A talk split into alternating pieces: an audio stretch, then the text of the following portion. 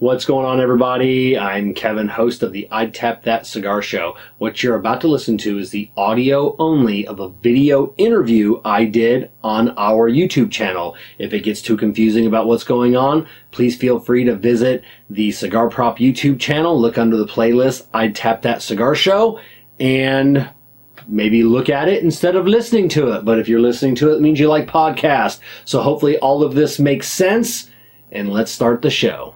What's going on, everybody? Welcome to the I Tap That Cigar Show, coming to you live from the Drew Estate Experience Acid Studios. I'm Kevin from Cigar Prop. I'm here on the sunny Gulf Coast of Florida. With me is my co-host Diggins on the sunny Gulf Coast of Texas. We got an amazing, amazing guest tonight. So let's let's jump right into our uh, getting our cigars. Diggins, what are you uh um what, what are you smoking tonight? Well, okay, so I I'm fortunate. I'm all right. So I picked up the Undercrown Sun Grown in the Gordito size, and I checked it earlier um, before I, right before I sat down, and it was 78. But fortunately, I also uh, picked up a I can't. I think this is the Robusto size. Um, and I checked it, and it was at a 72. So I think I'm gonna smoke it. Right on. Mine is at a 68. What's the uh, the Cigar Medics humidimeter? Um, remember, with the Cigar Medics humidimeter, you'll always know when to hold them and know when to smoke them. I am smoking one of my favorite cigars, and that's the Dojo Dogma. I can't wait to get the new Dojo Dogma Sun Grown. Um, and let's go through Chance Matthews. What's going on? Zachariah, Tony, what it be? Jason, what's going on? Spider, Adam Wolf. Um, let's see who we got here. Oh, getting some thunderstorms. It's about to rain here too. Stella's uh, shaking in the office here. She hates the uh, the thunderstorms. Tim Allen, what it be? Let's see. Kevin Corbliss, what's going on, brother? It's the Saharan dust. Yes, that, uh, it, it really is because we can see it in, uh, in the skies, and uh, it's Mhm. really messing with Jessica um, um, pretty badly. Brew Geek One, Adam Wolf, George, what it be? Elizabeth, what's up? Is Uh, Brew Geek one? Is that Doug? Yeah, uh, Victoria Dawn, Diggin Brian, you are so sexy. Oh, Oh, thank you, darling. I, I, I, you- Oh. that must that must be a family member. I don't know. You're messing. You know, no. Yeah. John Lovell, what, what's going on, man? Let's um, let's get this uh, um, uh, cut. And remember, as we're cutting and light this lighting, don't forget to download the Drew Diplomat app. Um, uh, log all your log all your cigars. Smoke a Drew, Drew Drew Estate, cut and light it. Log it on the Drew Diplomat app, and you get points. You turn those points in for some um, entries to get some kick-ass swag. And as always, you know nobody does swag like Drew Estate does swag. Right. Now, have you ever had this Dojo Dogma, Brian? Yeah. Matter of fact, I think the which one you're smoking the Dojo Dogma. Yeah, Yeah. dude, that's the one that I had first night that you and I did the show. Oh, did did you? Okay. Yeah. Great cigar. I've been smoking some powerhouses lately. I smoked on that uh, virtual herf with Saka last night. Three Dunbarton cigars. Oh I yeah. tell you, I, I had a I had a little bit of a cigar hangover this morning. It was um, it was uh, it was a lot of it was a lot of smoke, a lot of spice.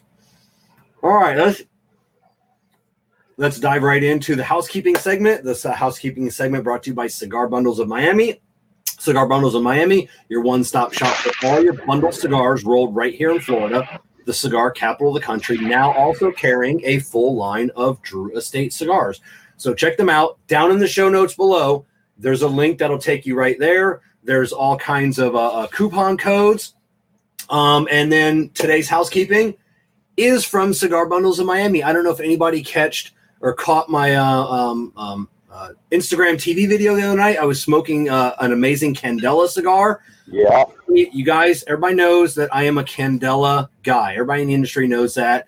Um, these are Tampa hand rolled Candelas. Probably, I would say it's in my top three of the best Candela ever produced that, that I have Do you smoked. know? I, I would I would put I it. so many questions, dude. What's that? I have so many questions about that cigar. I, I would put it ahead of the Fuente 858 Candela. I would I would put that better than the Fuente. Yeah.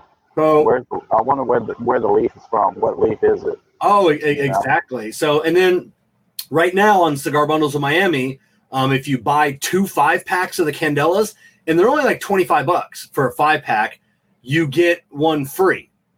And if you use the the cigar prop coupon code that's in the the notes down below, You still get your discount on top of those two five packs that you're that you're paying for.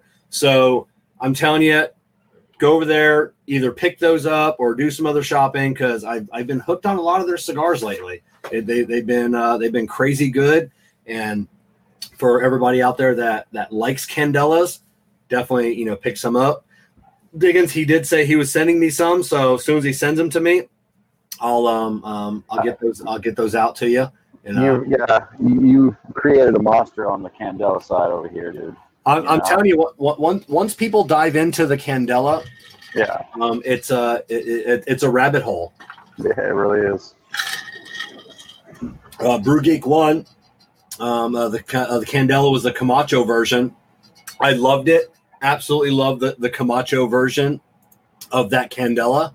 And um, uh, people say the original Camacho Candela was uh, was better, but uh, I don't know. I only smoked uh, the new ones. So, all right. Well, waiting patiently in the Vijantes Stogie Road Green Room is a man that many, many people have met at many, many events. Um, he is the next Jonathan Drew. Um, he, he is going to be the man. And um, can you hear me, Pedro? I got you. You got me. All right, we're going to bring on uh, the the man, the myth, the legend, um, uh, Pe- Pedro Gomez. Pedro, uh, welcome to uh, the I Tap That Cigar Show, and welcome to uh, the Drew Estate Experience Acid Studios. What is up? Oh, I think you got your mic. Yep, you got your microphone. Yeah, it says uh, says you're muted. There you go. Okay, let me get this thing right here. oh, oh there you go. There you go. You're good. So, how's the sound system right there? It sounds perfect. You sound good. So Well, first of all, thank you so much for having me on. You guys are killing it up there, bro. I, I have seen some of your interviews. It's really, really nice. And the fact that you guys have attended to pretty much to you, Kevin, you have been all our barn smoker. Is that right?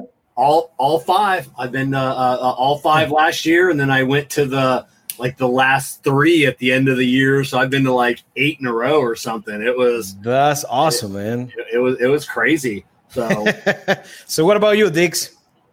I haven't been to any of them yet. I planned on going to uh, Florida and Louisiana this year, but you know, circumstances as they are, uh, that that didn't come to fruition. But you know, there's always next year.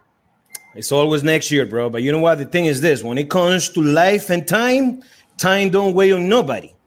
So hopefully in 2021, once we bring the barn smoker back, you could be there. Trust Yeah, me. oh, That's he- an experience of all the ones up there. I'll Oh, absolutely be there. Yeah, he, he, he will definitely he will definitely be there. So uh, let's start off, Pedro. For for someone, there may be one person, maybe in the chat panel, that doesn't know who you are. So can you just uh, uh, what what is your official title and your role at Drew Estate Cigars? All right. Well, first of all, my name is Pedro Gomez. I am the factory spokesperson for Drew Estate. I have been working for Drew Estate for the last 14 years. I spent seven years working for Drew Estate in the factory and working in different departments in the operation department and the tourism department and the international sales department. And nowadays, Estate have me traveling all around, brother. I'm the Anthony Bourdain, but in the cigar world. So far, so yeah, good, man. all over the place, man. All over the place, man. But you know what, bro? This this is how it goes. I will never imagine that I will be doing something like this. So if the opportunity came up, how am I gonna say no? You know? Yeah, yeah. I mean, could, could, could you imagine? Because you you grew up in Esteli, Nicaragua, correct? Mm, yes. You know, um, so I mean, huge. I mean, tobacco uh, farming, everything. Did, did you ever think what?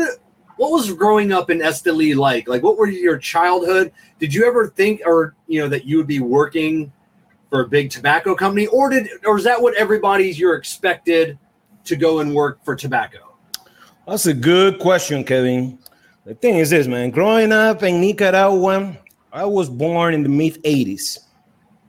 So, that, so during those years, it was very hard on many Nicaraguan people in Nicaragua because the country was going through very violent time. It was the civil war right his peak, and you know it was it was it was it was it was not the place to be. But when you grew up in that kind of situation, you have no choice to embrace the situation and move forward. So growing up in Esteli, there were right around the 90s, that's when few factories start to open up again because some of them have left the country before or right after the popular revolution took place in Nicaragua. So many cigar factories start to come back to Nicaragua. Uh, and then they start to provide jobs, especially in Esteli. So a lot of people, I mean, relatives from my family, friends, uh, some of them somehow another have been working in a cigar factory. So yeah, so growing up in Esteli was tough, man. You know, childhood, it was, bro. You have to grow grew up quick because life ain't fucking mercy on you, bro. Sometimes you you have something to eat you know, sometimes you go with no food in your stomach, you know, and you think that tomorrow will be uh, another day. You know, you stay so, like, one day at a time. Your family, everybody, they were everyone was already in the in the tobacco industry. No, to be honest with you, Dix, uh, my dad. The last time I was talking to my dad, and he said that when he was young, because he grew up uh, uh, in, I was a place like one hour away from Esteli. But somehow my grandmother moves to Jalapa when he was little, and he used to work for a tobacco farm, picking up tobacco leaf. And then after that, my dad moved to Managua, uh, which is the capital, and he started to learn to be a plumber. He became a plumber. My mom, she she does clothes, you know, dresses and pants and all the stuff. Yeah. But nobody from my family had an important position in any factory in Esteli. I mean, my older brother, he used to work for a cigar factory that used to be called Latin Cigars. They used to they, they used to make CAO cigars. Okay. Are they yeah, still yeah, around? Yeah. You know, Rick Rodriguez is the ambassador and the master blender for that brand. Got, good guy, you know, uh, uh, old cigar brand. Yeah. But my brother his job at that factory was being a bonchero, which is like, you know, you got the rolero and then you got the bonchero. And I do remember that because my mom used to send me to the factory to go and drop his lunch. And, you know, humble beginning, buddy, humble's beginning. Now, I do, I mean, I knew that there were factories in Esteli, you know, there were not as many as there right now and not as a well uh, with a very beautiful infrastructure as we see it today. Yeah. But there were some factors. You know, you realize that it was a factory there when you see a lot of bicycles lining it up outside, and you see people asking for a job early morning. You know, mm-hmm. uh, it, it, that's how you see it, man. So yeah, but childhood wasn't easy, you know, but still, it is what it is, and that's who we are today. I will right. never change nothing, dude. You Not know, even where I was born and, and nothing, bro, because every person have a story. And based on your stories, that's how your life is going to move forward in the future. Your story is what makes the marketing sensation of Pedro. You know, it, it, it that, does, you know, that um, is what you are, man. You know, I, I did a uh, an IGTV video last night, and I was talking for six or seven minutes talking about the cigar, talking about life, and then reminding everybody uh, to tune in for the show. Started talking about Pedro a little bit, and then I'm staring at my phone, and then um, just this big smile came on my face. and I had said that in the video. It's it's paid. You can't be in a bad mood and be around Pedro because that bad mood goes away. Um, your your energy is just I mean, it just it, it radiates. You're you're in Miami. I, I'm here about three and a half hours north. Just talking about you for a few minutes, that your energy came through, and it made me happy. It made me smile. You made me smile. So, um, Well, you know what, brother? The thing is this life is so short, and nobody can teach you how to be happy. The happiness comes from inside. Right. You know, and the only thing how you can feel happy is by sharing it, that happiness with other people. And that's a beautiful thing, what a cigar does for you, huh? What is a beautiful thing what the cigar does for all of us. Because we can have a very shitty bad day, but somehow or another you light a cigar and you say, God damn it, life has been very good to me. It, it, it Yeah. has. If you if you're able if you're able to light a cigar, if you're able at the end of a day to sit down and light a cigar, and it doesn't make any difference if it's a twenty dollar cigar or a five dollar cigar. If you have that ability, your life's not that bad. You're you know you've got things to look up to. Mhm.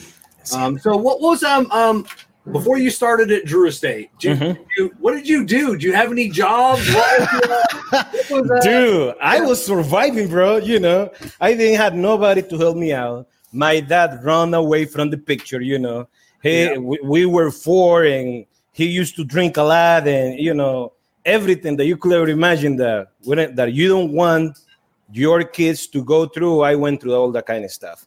So I started to work when I was uh, 12 years old, and I did all different type of odd jobs. You know, I was uh well, but I spent like eight years working as a saddle maker. I learned how to make saddles.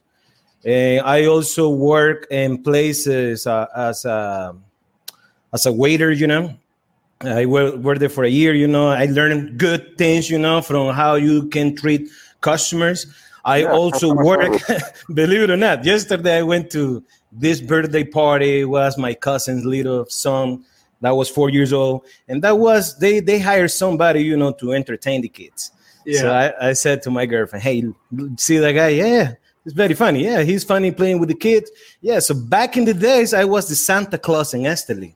You Wait a you were- minute. you were the Yeah, I was Claus? fucking bro. I probably this is the first time that I'm saying this, but fuck it, man. I will. I I am who I am, and I will. I won't. I don't feel ashamed of anything. You know? So that was a time in Esteli in December. There is uh we celebrate uh Christmas shopping. That's what they call it. So there's a lot of people that goes outside. There is a lot of uh, a stores open. holiday, you know, people sell food and, and, and stuff like that. So they were paying two dollars. I remember three dollars a night plus dinner if you dress up as a Santa Claus and you go into the street and start to give candy to everybody. So I was doing that stuff, bro. I, I did it for four years in the road.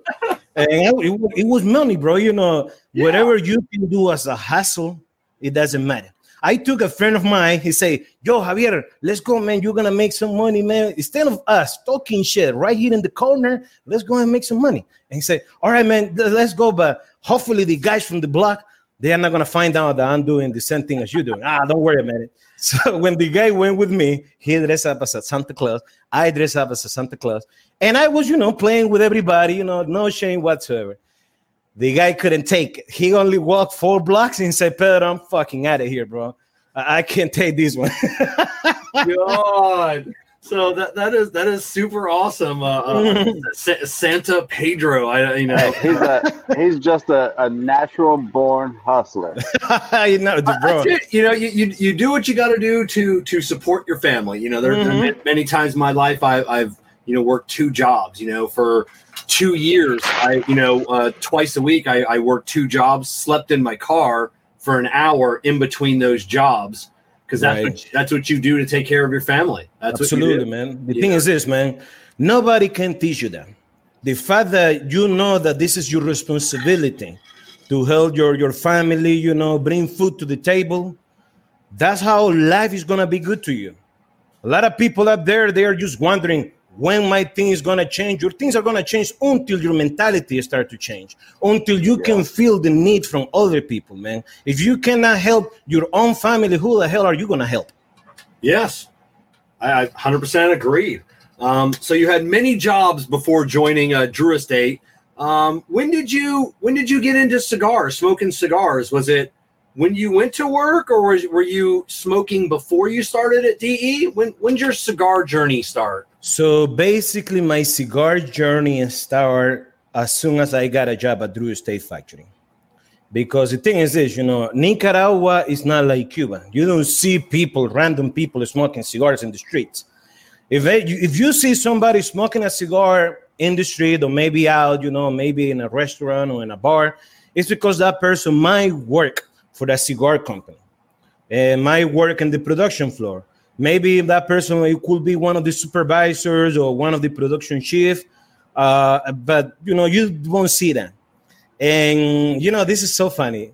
If Nicaraguans see another Nicaraguan smoking cigar, they say, "Huh, look at you now. So you Cuba, are you from Cuba now?" They start to give some of those hard. jokes. Really, really. But nowadays things have changed because with social media, you see people smoking cigars, beautiful pictures up there, you know, and that creates a trend of people enjoying cigars.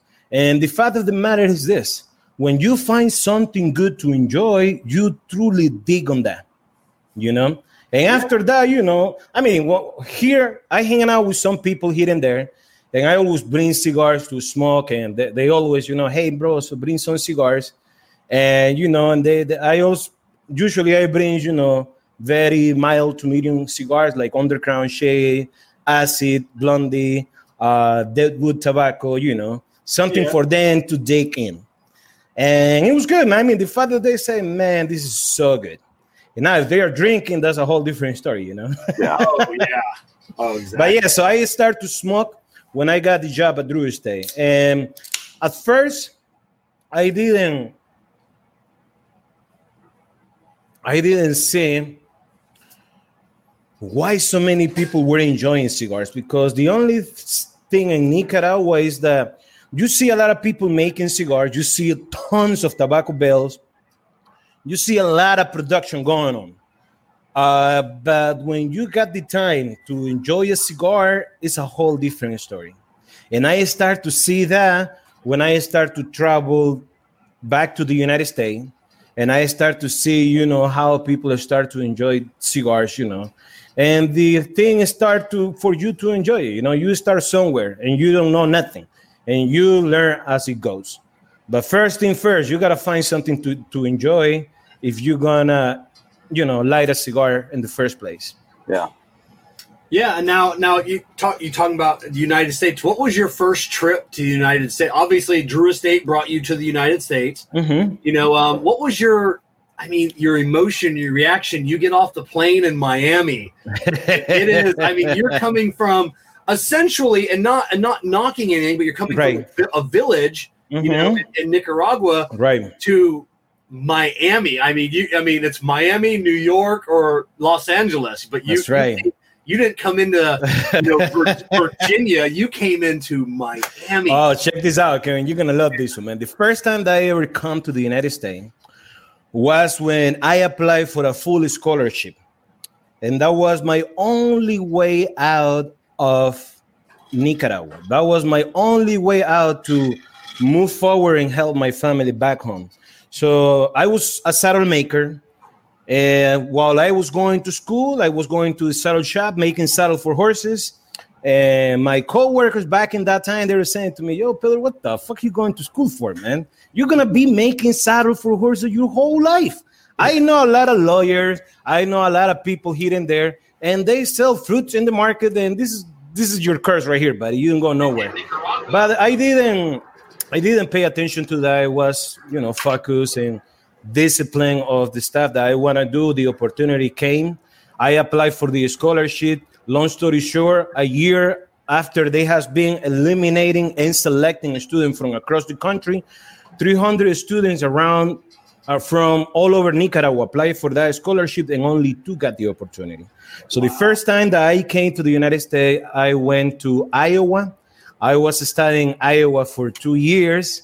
I learned the language over there, and I graduated with with the major of international commerce. So after I fi- finish and graduate, um, thank God, you know, God helped me uh, big time. You know, learning uh, another a different language, learning the culture. Uh, and then I started to realize uh, the beautiful thing about the United States, especially in the Midwest. The Midwest is the hardcore of culture and tradition.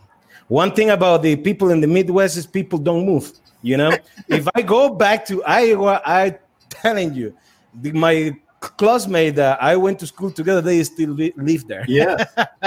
so, but then you gotta do what is right, and you gotta follow the rules. And the rule was, as soon as you graduate, you have to go back to Nicaragua.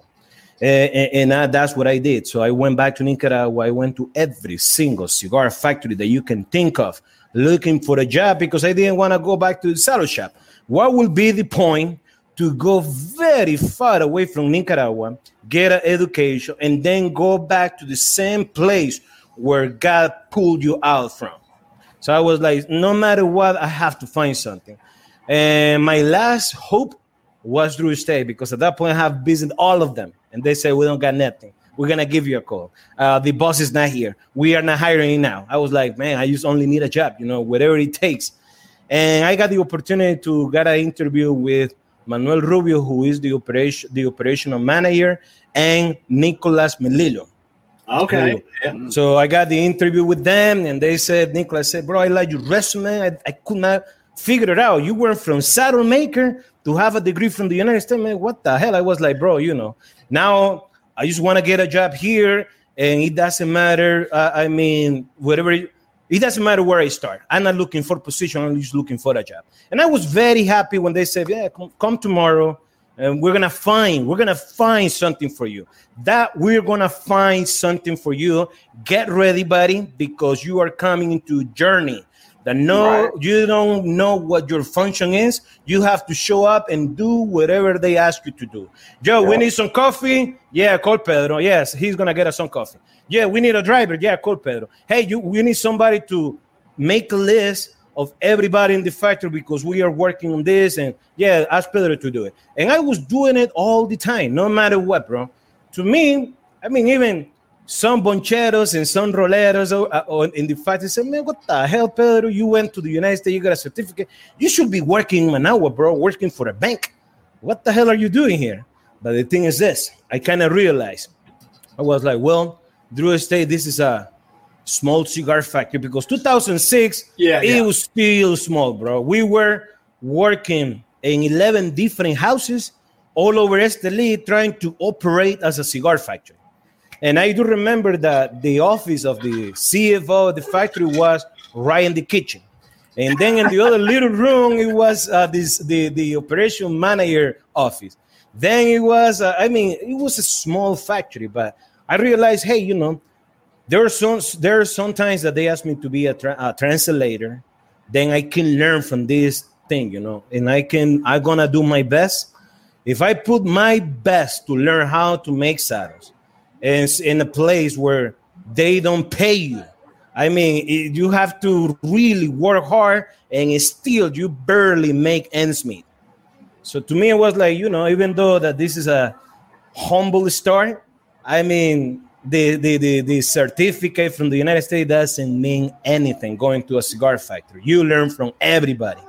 And you when you keep your mind open, you keep your ears open, your eyes open, your mouth closed, taking notes, that's how you learn. So I learned from everybody in the factory, you know, from people that work in the production floor to people that work in the quality control department, the guys that go and buy tobacco into the tobacco farms, the guys that does the fermentation uh, for the tobaccos that we ferment in the factory, the guys that does all the inventory every month in the tobacco warehouse and the aging cold rooms, uh, the guys that the CFO that makes those big decisions for the goodwill or for the good uh, for for the good thing of, of, of Drew Estate as a whole, you learn from everybody.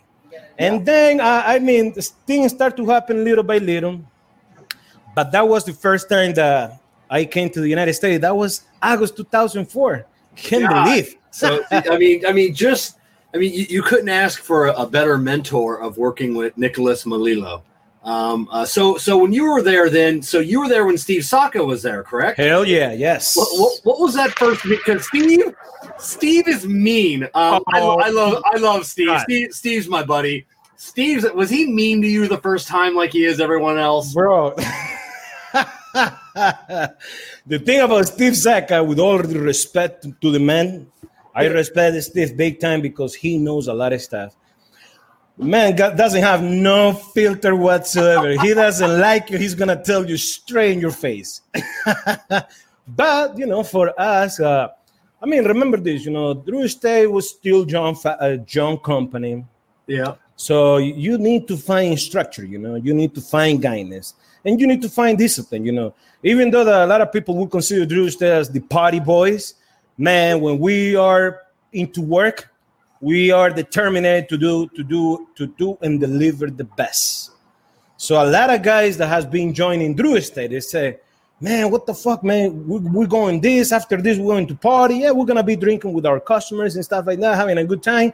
But tomorrow at 7 a.m., we are, you know, It's work hard, party right hard. sharp, straight up. That that that's it. So um who was your um um who was your first famous cigar maker like outside Drew Estate? Who is the first big like name that that you ever met? The first name I ever met, I knew how important this man was in Estelin, but I didn't comprehend how well known and how appreciated their cigar brands are here in the United States. And I met this man through Jonathan Drew. That was a time that we were taking groups to this factory. So we took the group to this factory. I'm talking the, the name of the cigar factory. It is Cubanica. Cubanica is Padron Cigars in Nicaragua. Okay. And I got the opportunity, the honor, the privilege to meet Jose Orlando Padron. Oh man. And in that in that time, I, I had the opportunity to be his translator because George Padron wasn't in Estelí. So Jose said to me, "Huh? So you work for uh, Crazy Gringo?" I said, "Yes, yes, yes, sir. I work for Crazy Gringo. Crazy Gringo, Jonathan." I was like, Yeah. "So okay, so we're gonna take these gringos and I'm gonna show them what we do right here in, in the factory. So come with me and you just tell them, you know."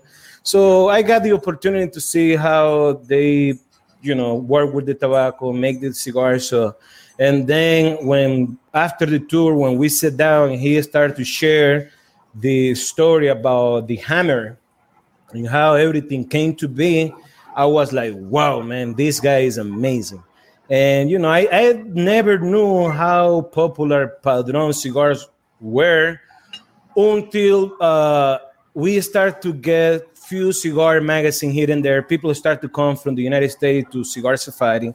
Then I start to see their pictures. You're doing other people's pictures in cigar magazines.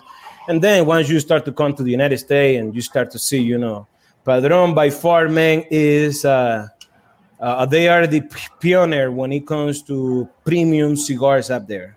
The fact that they have been for so long in the market and the cigars really uh, uh, deliver everybody expectation. You gotta give some respect, bro. You got hundred percent. So rest in peace, Jose Orlando Padron. He helped Jonathan and Drew stay big time early uh, in the factory, you know. And then working in the cigar industry, you start to meet people here and there, you know. Like in in there was an event when the event at Great Great Smoke by Yeah. Smoking, and they did in February. I had the opportunity to meet uh, Carlito Fuentes. Oh, that I- was really cool. I didn't find out until the next day that Carlito was there. Mhm. You know, and uh, I couldn't believe I missed out on meeting Carlito Fuentes. Yeah, man. So it, it is good, man. The thing is this, man. All those people have done it for so long. They have built a brand that you don't build the brand overnight. You build the brand with a lot of hard work. So nowadays, you know, doing these virtual things, these virtual events, you got the opportunity to to listen to to whatever they want to say, you know, and get everything from them. You know, you don't stop learning. You learn from everybody. From the moment that you think that you know everything, that's when you are extremely grown because life is about improving. If you're gonna learn, learn from the best. Yep. So, uh, uh, so who- haven't you met yet? Who is that one cigar maker that keeps eluding you? You know, who, who- is that one that you really still want to meet? Well, you know, I mean, working for Drew Estate, I have met a lot of good people, you know. Rocky Patel, I mean, Nimish, Nish, Nish Patel, uh, great guys, you know, the Nestor Plus. I mean, everybody, man. I have met a lot of good people. And the good thing about the industry is this, Kevin and Dix. This is a very small industry. Yeah. Everybody knows everybody. And, and the, the same thing goes when it comes to relationship. It's not about who has the money. If you if you are well connected in the industry, you can come out with something really good with yeah. the help of a lot of people. Money, to be honest with you, money doesn't talk in the cigar industry. What really talks are the are the relationship. It's how you treat people. Uh, sometimes uh, when, when when you got the the, the the the opportunity to be talking to everybody, you just don't know who you're talking to. Funny story, bro. I'm gonna throw this on right now. That was during the Nicaraguan Cigar Festival. Oh my god, you're gonna love this one, bro. And we were in Nicaragua. It was a lot of people coming to a lot of cigar makers and a lot of other cigars manufacturers from Dominican Republic and from Honduras and from here, the United States. So I was sitting down in this table and then it was a group of guys that they were a friend of mine that they work for other cigar factories. And then it was this guy that was sitting down right next to me. And I was like, hey, how you doing? How you doing? Hey, my, my name is Pedro. And the guy said, hey, my name is Eric. Hey, very nice to meet you. So what brought you to the, to the festival? Oh, you know, I love cigars. But the guy didn't want to say it. You know, the guy didn't want to say it. Uh, okay, good. So what do you do? You, you, you own a cigar store? Uh, you as, as in consumer? No, I own a cigar factory. Oh, really? Oh, wow. Okay. Uh, very good, man. So, what do you think about Nicaraguan cigars? And I was, you know, trying to engage and yeah. trying to be the host at that moment. and then he said, "Well, you know, uh, I own JC Newman." I was like, "What?" I after that, bro, my face just dropped, and everybody looked at me like a dumb guy. And then I went back to to Drew Estate and say, Hey, Jonathan, you won't believe what happened to me last night at the party. What? You got drunk? I was talking to this guy and I didn't know that it was Eric Newman. Oh, shit, man. And then what happened? Bro, you know, I fuck it up and say, don't worry about it, man. Eric, I mean, he has a factory in, in Esteli. Yeah. They make a lot of cigars and but you don't you barely meet those uh, cigar makers especially you know if they are from tampa so but then the, the the second time that i saw him was in the news he was interviewing with a local news and he was talking about how important is the cigars and the family has been uh, more than 100 years in the industry i was like man i still remember that moment how dumb i look and then the third time that i saw him i saw him in cigar fest and I went and approached him. Hey, how you doing, sir? My name is Pedro Gomez. I saw you in TV the other day. Thank you so much for what you're doing. He said, so, hey, very nice to meet you. So what do you do? I work for Drew. He said, oh, very nice. And then every time that I see him, hey, how you doing, Pedro? But I think that he doesn't remember that time in Nicaragua when I screwed up not knowing who he was. you know, but, but, but, those, but those guys are such down to earth guys. Um, yes. Yeah. Yeah. I think it was, I think it was either late last year or early this year. I can't remember friends of mine from Fox Cigar, they were out here um, uh, and, and they invited me down to burn at Rocky Patel. So um, I was just going to go down there and have some cigars with Mitchell and Rob. And then uh, Rob calls me that morning and he says, Hey, um, uh, Rocky, uh, Nish, and Nimish want to you know sit in with us and and you know smoke. Do you mind? And I'm like, oh, I wish you hadn't told me that. I was gonna I'm gonna throw up sitting there, you know, you know, talking with with those guys.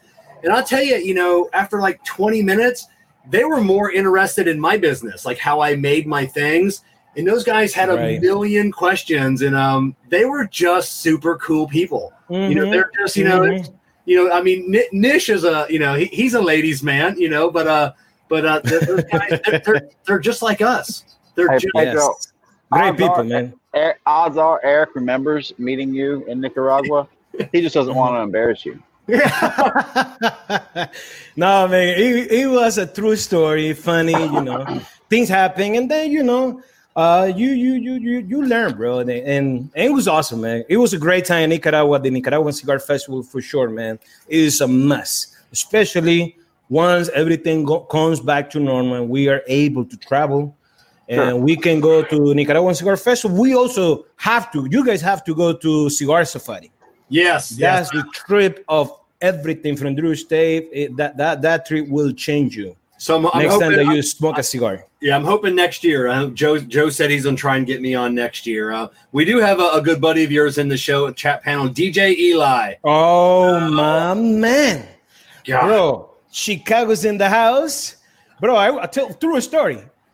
I took DJ Eli. We were doing this uh, cigar safari in Nicaragua, and then I said to the guys, "Hey, so who wants to go party with me tonight?" Oh man, I, I want to go party with you. And I took them to uh, a local club in Estelí, and you they, they were playing all those baddest tunes from the '90s, bro. Yeah. And then DJ Eli say, "Hell, man, you guys know about music? Yeah, bro. You know we know about music, you know." But and we had a great, great time. I tell you, you know, you don't know about one of the nicest guys that um that you'll ever meet. I mean, I love Eli, and, and Jessica knew Eli, but before me, you know, they, Mhm. you know, she she followed Eli and his wife. Uh, um, she was so jealous of his family, his his beautiful. She kept saying, "Look at his beautiful family. Everybody in his family is beautiful," and I'm like.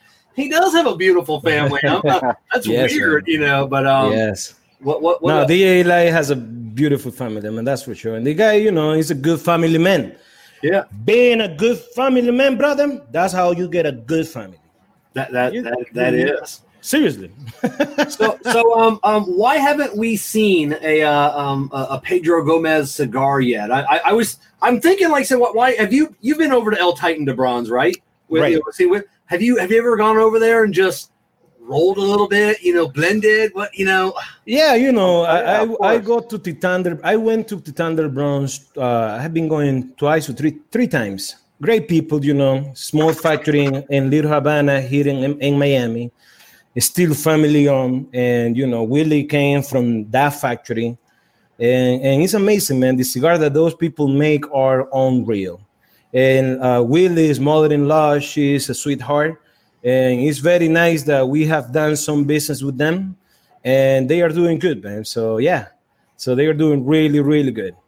Right on. We, we have we have one question here, and I, and I was going to get to this question later on. It was on my list, but uh, since someone asked it, um, um, what what are your uh, uh, favorite top two favorite Drew Estate cigars, and then what what are you smoking outside of Drew Estate? All right, well, let's start off with Drew Estate first. Uh, from the Drew Estate, I like the Undercrowns. The Undercrown Maduro is a very good one right there. Right now, I start to digging it. The Undercrown Sun Grown Dojo Dogma. Yeah, of course. You This one show, is, show- uh, showing that one off. Yeah. Yeah. Yo, you know everybody up there. As soon as I'm this cigar hit the in the Sun Grown. market, look, my man Diggs is smoking the other one right there. You don't have to hesitate. The only thing that you're gonna regret about this cigar is it will be why I didn't buy more. That's gonna be. Now- so now, get um, on this one. And well, this one is good. I mean, uh, from Drew Estate, you know, we make a lot of varieties of cigars. From infused cigars like acid cigars to tobacco especial to non-traditional cigars like Larutan, Deadwood Tobacco, Kentucky, Kentucky Fire Cure, Pappy Van Winkle to traditional cigars, Undercrown, in all the collaboration like the Undercrown Dogma, the uh, Undercrown Shady 20th, uh, BOTL, Liga Privada. Yeah, but I see you as smoking. Uh, uh, you're you're a Herrera Esteli Norteño kind of guy, aren't you? That's right. Yeah, man. I like the Herrera Esteli, especially the Brazilian Maduro. That one, holy smoke. Which one is that? That the one is a good one. The, the, the, the, the, the one that is the blue band. The The blue, blue band. band. The blue band, the undercrown shade, amazing stogie, man. I mean, I pretty much go whatever I am in the mood to smoke. Now, when it comes to cigars the outside Drew Estate, uh, I like Joya de Nicaragua, even though that we are the exclusive distributor for Joya de Nicaragua, but Antonio Connecticut is a good one to try. People up there, if you guys haven't smoked that one, please go to your local brick and mortar and go and smoke that cigar. But I'm gonna skip Joya de Nicaragua, and that one is not gonna go, go to non Drew Estate because Joya de Nicaragua is Drew Estate, Drew Estate, Joya de Nicaragua. Yeah. When it comes to other cigars, bro, that I like from other companies, I like whatever I can get for free. Yeah. The free ones are the good ones, bro. Those are really, really good. so I have good friends in the industry that they hook me here and there. And I truly appreciate the fact that I got the opportunity to smoke some of those cigars. It is amazing, bro. There is so many great cigars up there that I don't want to start to mention people, and, and, and, I don't want people to feel bad that I left somebody behind. Yeah. But to start off, you know, everything from Nicaragua is really goddamn good. Yeah, everything. I, I, remember I, I, embarrassed Willie a little bit. We were talking um, at last year's uh, um, uh, uh, Florida Barn Smoker, the VIP at Corona, and I was just chatting with Willie for a few minutes, talking about that that Brazilian Maduro, uh, and um, uh, he, you know, and I'm like, hey, you know, like Steve likes that cigar, Saka, he really likes it, and he's like, yeah, you know, I, I heard that, but uh, but I, I don't, you know, I don't know if that's true or not, and I'm like, yeah, he actually went out and bought two boxes, yeah, wow. with his own money, and, uh, mm-hmm. he, he's like you know, he, he could have called me. I could have sent that, you know, and uh, and it's like, no, he he loved that cigar so much. You know, he you know he absolutely man bought that cigar, so that's a great cigar. Yeah, man. Now, can, can, you tell me anything which um I haven't heard yet? Diggins is smoking the sun grown. What is the difference between the original sun grown and the new Dojo Dogma sun grown? All right, buddy. Well, the difference right there is the dimension of the cigar. That one is a box press. As you already know, the undercrown, sun grown, all of them are parejo shape, parejo vitolas. And that one is a box press cigar. 5x54 is a very nice stocking. Start out from the moment that you light that cigar up, especially the Dogma, start out with a very nice spicy taste. And then after that, the complexity start to comes up. And you know, the cigar is very different from the undercrown sun grown, even though that we use the same tobaccos. Seriously, we use the same tobaccos, but in the Mm, look at that. That's uh, how do you like that cigar, Dix? What do oh, you get I, from I that cigar? I love the, the pepperiness that I get out of it, and and a, a lot more. Uh, I feel a lot more strength from the fact that it is stalk cured or right. dried on the stalk. That's right. Um, and uh, correct me if I'm wrong. Mm-hmm that's what I'm getting. And maybe oh, I, maybe it's just because that's what I read, and the, so my mind tells me that's what I'm, I'm getting. But I do I feel a lot more pepper coming out of it. Right. So the tobacco, the blend on that cigar, we use Sumatra C, sun grown in Ecuador. That's where the name comes from. The binder we use uh, Estacad Habano that comes from the state of Connecticut. The same, that's the same tobacco that we use as a grapper as a Liga Privada T52. So that one we use as a binder. And Ryan the filler is 100% from Nicaragua. The difference comes from one extra ligero leaf that we put in there that comes from an area in Nicaragua that is called Nueva Segovias. So that one is uh, that give you a nice kick right there. The tobacco in the field is 100% from Nicaragua. is very well balanced. So and, and that's something right there, man. Uh, cigars from Drew Estate. Every company does their own thing. Every factory does their own thing. Every uh, tobacco farm delivers something unique. So even if you are using the same tobacco seed, if you are growing this uh, the same tobacco seed in different lots in the factory, you know the point if you are growing that tobacco is to be in huge uh, uh, yields. That's what the language that they use in, in, in the in, in the farms yeah. But there is certain places in the factory that is gonna give you the strength, the flavor is gonna be a little bit different, you know. And also the tobacco is different from the moment that you prime the tobacco, from what is seco, viso, and ligero, uh, tobaccos that can be used as a binder, tobaccos that can be used as a grapper, you know. The idea when you put the tobacco together in the blend is to find the right elements that get along nice and good because now, sometimes you mm-hmm. am I understanding this sun grown wrong? Because you know, obviously we all understand you know the primings whenever you you um, harvest your leaf, but mm-hmm. from my understanding on this particular undercrown sun grown is they take the entire stalk of tobacco before doing any priming. They cut it off at the ground, hang it upside down, and Seco Viso, all of them hang upside right. down and cure Yes, and that's the tobacco they get for, for this that's cigar. Right. You see, you see that type of move right there, uh, that type of priming here in the United States. because labor is very expensive, you know. So what they do, the, when they the stalk cut, they cut they cut the entire tobacco plant after the tobacco plant has get to the mature point. They bring the the the tobacco they hang it upside down, so you are letting the leaf die in a very slow controlled process. While in Nicaragua it's different. In Nicaragua we prime the tobacco. By priming the tobacco, you have to hire more people, but the leaf that you started from the bottom all the way to the top. So after 65 days that the leaf, the plant has reached to the mature point, you start from the first three leaf from the bottom, and there they could be five primings, six primings, eight priming, depending the variety of, of tobacco that you're working on. But the thing is this: the tobacco that stay to the last, that's the ligero, and that's that that ligero is the one that is very thick, is very rich because the plant has been sucking through the root all the elements from that soil. It gets to the crown, and that's where the ligero comes from. And actually, they start to get very dark because they spend more time in the tobacco fields.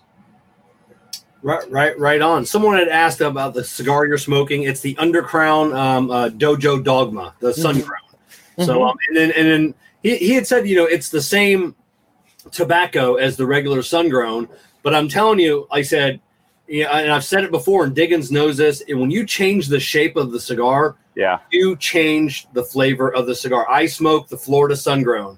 Um, you know, like I said, when, when I want something heavier, I'll go to this Vitola. When I want something lighter, I go to this Vitola.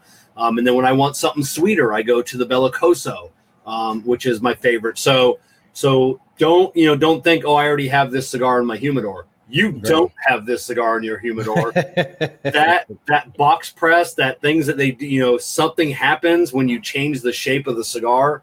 So um, everybody's That's right. And the thing is this, let me show to to your audience something really quick. So once this cigar hit to the store, don't get lost in the mix. Like DJ Eli said, that's how the batch look right here. Yeah. You see the logo right there of Cigar yeah. Dojo. You see how it looks right here. And then once it's open up, then you see these targets right up here. Oh yeah. So um um some someone asked about your hat. Is that a new barn smoker hat or is that an old barn smoker hat? Oh, this is an old barn smoker hat. Okay, I, I, I, thought I'd seen that seen that one before. So um so on all these safaris, people get to roll their own cigar, or they get to blend their own cigar. Mm-hmm. They have that. They have that thing. How, you know, I, you know, I want to go back. Have you been blending your own cigar? Have you been secretly working with something that, that you you know that you like that that you know that well, you haven't been telling anybody? I will tell you straight up, man. When I was doing cigar safari, I was leading the blending section, and of course, who doesn't want to play with tobacco, you know? Yeah. So to me, it was like I was telling everybody, "Hey, this is the seco, this is the viso, this is what you're gonna get from this seco." So we laid down like 30 different variety of tobacco as a filler. Secos from different countries, from different areas, viso from different countries and different tobacco regions, ligeros, and then different binders, different wrappers. So what I do, so all the guys in Cigar Safari, they put, you know, everything in the tobacco menu, put their name, the size of the vitola, the tobacco they're gonna pick. So me, if I, I, I mean, I have been playing here and there. And you one time, I think it was Jonathan Drew that asked me, "So why are you putting somebody's name in that tobacco menu?" Well, because if I if I put my name, they are not gonna take it serious in the factory. So I come up with I make uh, I make up a American name just to put it, you know, Scott Chester. yeah. So the guys in the factory, oh my god, yes, we gotta make sure that the blend goes right. so I, I'm I am gonna get with you one day because I keep messaging Joe Grow when he's on these safaris. Mm-hmm. I need a cigar made, and I have this blend in my mind that is absolutely amazing, and Joe won't have it made for me. So what's the blend? I'm not going to tell you because there's other people that want. No, I will tell you personally that I, I think it's I think it's a blend that only Drew Estate can do, and I think it's going to blow people's minds. So, um, so I, I, will tell you one day personally. We'll talk, and then maybe maybe you can, uh, you know. No, but you know what? When it comes to blending, bro, uh, I gotta give a shout out to Willie Herrera. Willie Herrera oh. has done an incredible job at Drew Estate. Uh, people that work in the factory, you know, I mean, if you ever go to Drew Estate factory, factory, and then you go to the aging cold room for a traditional cigar, you will see a section of all the prototype of original blends from Willie, you could easily find thousands of them. Yeah. And some of them great cigars that probably will never make it to the market because it could be a lack of tobacco that we might have that we probably don't have in inventory. It could be that, that we don't find a home in our portfolio yet. Yeah. But there's so many great cigars uh, that Willie have created. And, you know, he has done a very good job. When Willie joined Drew Estate, that was back in 2012. He was living in Nicaragua for a year. At that time, I was still living in Nicaragua, uh, working for Drew Estate, and I was taking care of Willie, you know, whatever he needs. And and he said, "Hey, you know, uh, it was very good to get used to Nicaragua, you know, because of the hospitality." Yeah. not just from you, Pedro, but from everybody that work in Drew Stay. And it's amazing, man. The thing is this in Drew Stay, we work as a team. This is not one main show. Everybody brings something to the plate. If somebody shines, everybody shines. It is, you know, for me, I say this in a very humble way, and I'm very proud to be with you guys tonight and and be somebody from Esteli that that you know that that bring the that brings the boys from Nicaragua. You know, Yeah. you see a lot of Nicaraguans. They are good, great people, man. They know so much about tobacco, but you know, probably uh, it will be hard to say that everybody will have an opportunity to go and talk to retailers, talk, talk to guys like you that have a beautiful show. You know, that you interview a lot of different people out there, that you get the takes from everybody what it's like when it comes to cigars. Uh, so to me, man, I, I- I take this role very seriously, man. I speak if if I'm gonna talk about tobacco and cigars, I always speak from my heart. Yeah, you know, and, You and know? people people think that Drew, Drew Estate obviously is the largest cigar company in the world, and people have these misconceptions, which I did as well. But for the, when I went down to Miami for the first time, you know, six months ago, and and I met Joe, I didn't know what to expect. But when you walk into the front door of Drew Estate, it's like it's like Willy Wonka and the Chocolate Factory. It is just artwork everywhere. Um, there aren't all these little corporate offices. They, you know, Joe took me where his desk was. His desk touched on Fon's desk. You know, it was just Right. you know all, all the guys in the marketing. They're all tight knit together, and everybody has fun. But it's you know, and, and you get that you get that feeling that everybody's friends, but and everybody likes to have a good time. But it's about work. Oh yeah. Drew Estate doesn't play around. You know, you talk about, you know, you may not be able to get the tobacco for some amazing cigars. That's the only downside of Drew Estate. When you make a cigar, you got to make 10 million cigars. You can't, like, oh, hey, we have enough tobacco for 50,000 cigars. And Jonathan, ooh, ooh, yeah, no, that's, uh, yeah. Yeah, no, and the thing is this, like the the a good example would be 2014. We launched uh, Shady Undercrown Shady 15. Yeah. It was sold only in Detroit. It was a brand uh, uh, in, in behalf of Shady Records, which is owned by Paul Rosenberg, who is Eminem's, longtime manager. Also, he is the CEO and president of Shady Records. And of course, if you got Shady Records, you got Eminem right there. But Yeah. you know, Eminem, uh, he doesn't affiliate himself to any brand up there. You won't see uh, Eminem shoes up there. You know, you won't see. You know, Yeah. but for us, it was a huge accomplishment. And we, when we launched that cigar, we only made uh, 500 bundles, soft pack. Yeah. And you know, there were uh, we sent 50 bundles to every retailer in Detroit. We only picked 10. And those guys were selling those cigars left and right. The first day, boom, everything was gone. yeah. I feel honored to have smoked two of them. There Yeah. you go.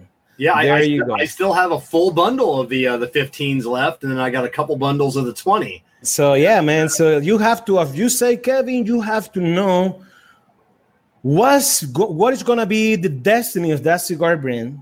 If this is gonna be a limited edition, it's gonna be a, a year-round production. A year-round production. That's when the risk goes higher. The risk goes really higher up there because first of all, you have to commit yourself to buy a lot of tobacco before you make any cigar.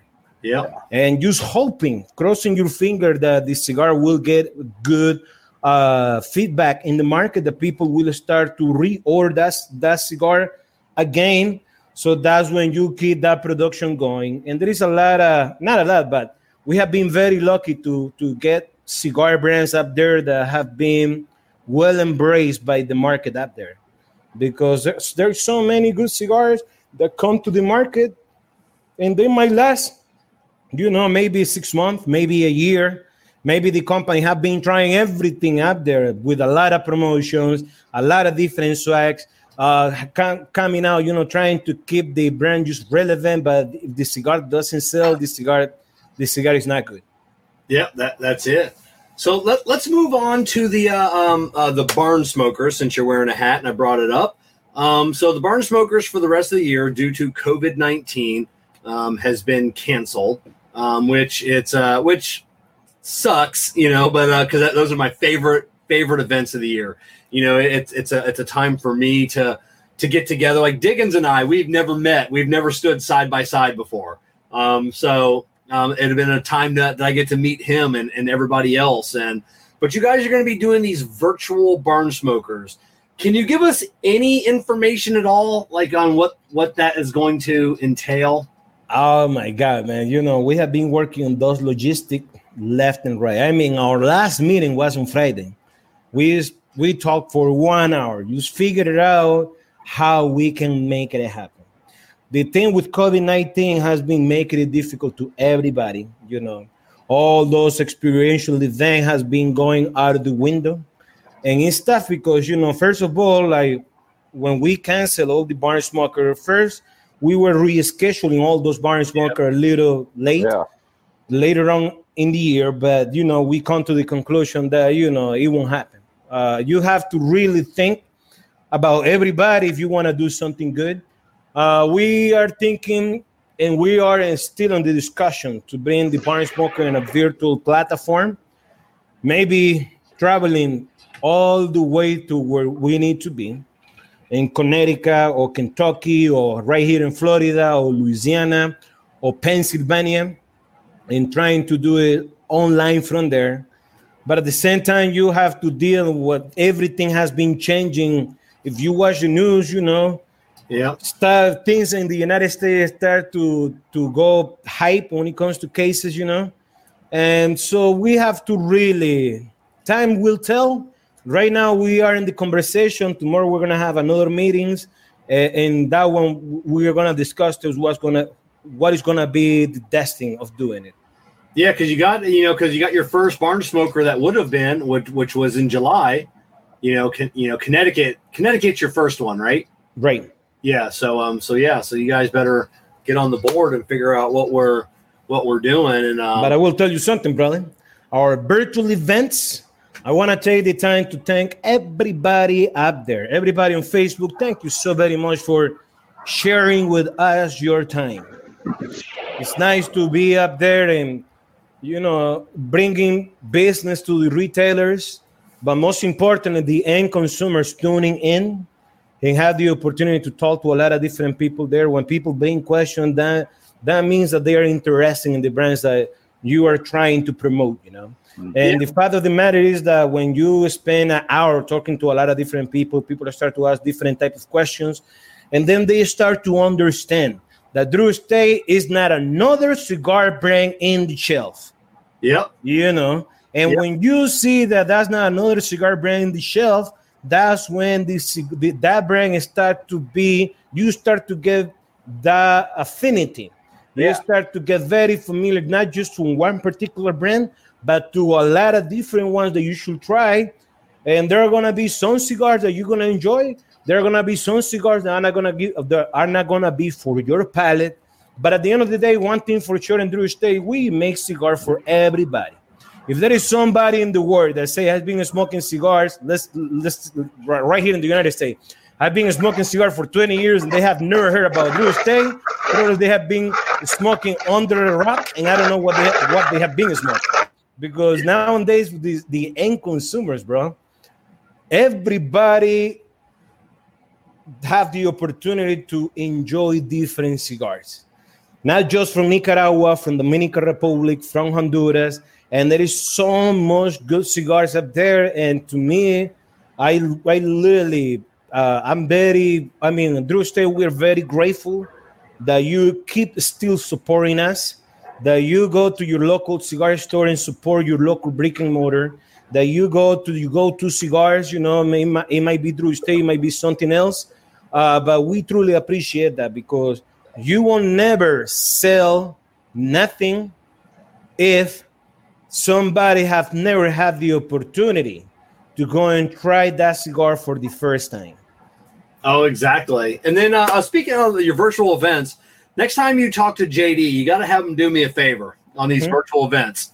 Um, just back away from the camera a little bit. The last couple of them, he is like right there. Right. he is just. I, why is he getting so close to the camera? I don't, I don't understand it. Well, you know, Jonathan is a very passionate person. He, when he, he talked to you, bro, he really before he start to ask him question, he start to ask you question. You know, what do you do? Your family, you know everything, bro. And the guy has a memory like nobody else. I, and, I, I, tell you, you talk about his, his memory. You know, uh, in uh, two quick stories inside here. But we, we were at the VIP event in Florida last year, and, and we, we had this line. You get to go up, you get your ticket, you meet Jonathan Drew. He can sign something, you'll get a cigar. The memory that man has. Someone would walk by, and he would just catch John would catch him out of the corner of his eye, and he'd be like, "Oh, hey, Frank, la- I met you last year. You said your mom was sick. How how is right. she? Is she okay?" And then he would be like, wait, what? Like, like you you remembered that? And right. uh, and he, he remembers that. So I and then I'm in line with my buddy Aaron, who he, he he's a Padrón guy. He's not big in Drew Estate. He mm-hmm. he'll smoke a few Drew Estates.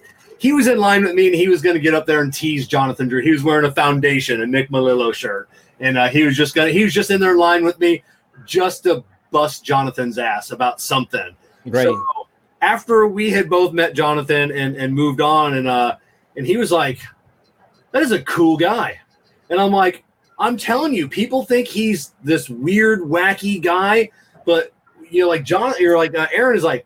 That guy's actually really cool, and yeah, I'm like, Jonathan is just a down to earth. Oh yeah, man, bro! I, I learned so much from Jonathan. Jonathan was my mentor in Nicaragua. I got the opportunity to be his personal assistant before they moved me to the United States and I got the opportunity to learn from him big time things about the business. But one thing that really shocked me and impressed me was the first time that I met Jonathan was around 2000, late 2006. Uh, the time that he take with people, it shows that he really deeply care for everybody. And you know, not just for people that work in Drew Estate, but for people that goes and buy a Drew Estate cigars up there, he cares for everybody because he's he understand that part. He understand that part really well, where he has been keeping his two feet in the ground. And when you keep your two feet in the ground and whatever you do, you do to deliver something good, and you really care about how people spend their money and your product, that's when you can see kind a future in your brands. So Drew Estate by far man has been teaching me and everybody in Drew Estate, not just in Drew Estate factory, but here in Drew Estate in the United States, that you know the key in life is to be to care for others.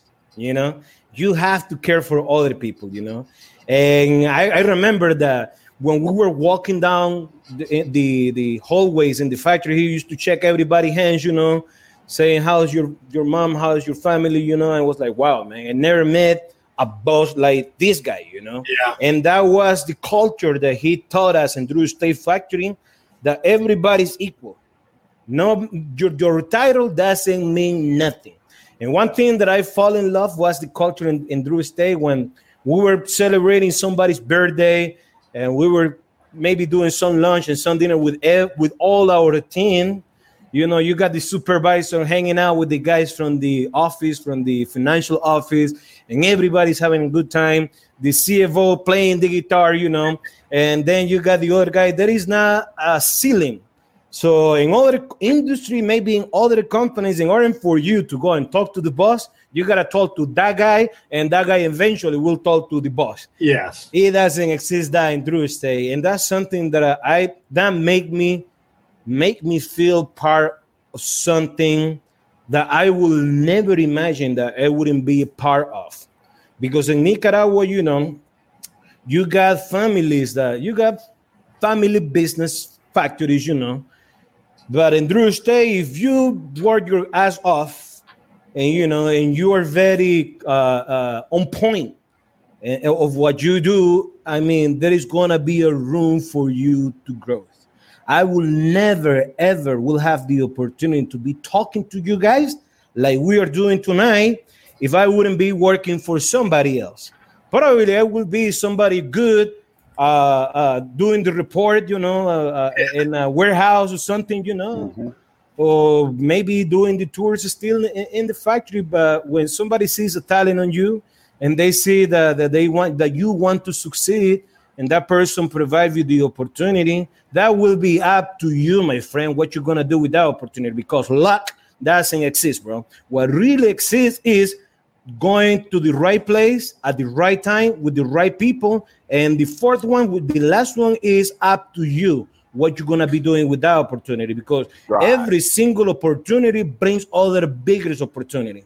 If somebody will tell me, hey Pedro, 2020, you will be, you know, all over meeting people here and there, preaching and, and talking about something that is made by hand in your hometown and a plant that is sun grown in your country, I will be you crazy. But tonight we are living this moment, bro, and that's what life is all about. Life is not about the past. Life is not about the future. Life is about the present and what you do with it. That, that's it. You know, you, you talk about that luck. Luck is there's no such thing as luck. You know, I, am I'm, I'm sitting here in uh, in the beautiful Drew Estate Experience Acid Studios.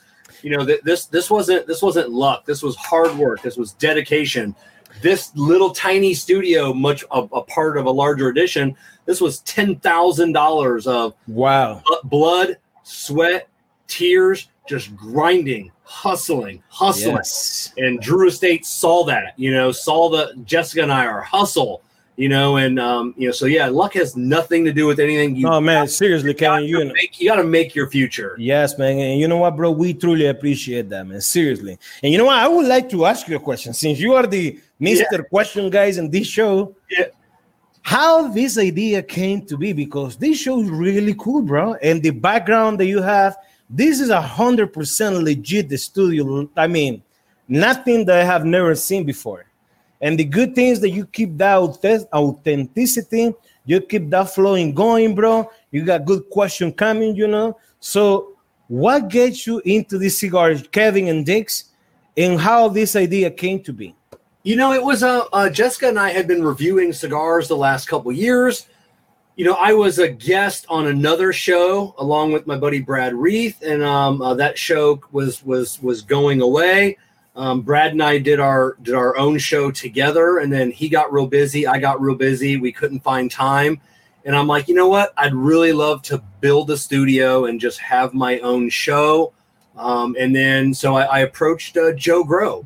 You know, I'm like, Joe, this is you know this is what I've gotten. Joe's a businessman, just like Jonathan Drew you know, you just can't approach Joe and or Jonathan and be like, I have this idea. How can you help me with it? You know, it was okay. I have this idea. I'm going to do this, this, this, this, and this. You know, you've got to have all your ducks in a row. You got to have everything presented.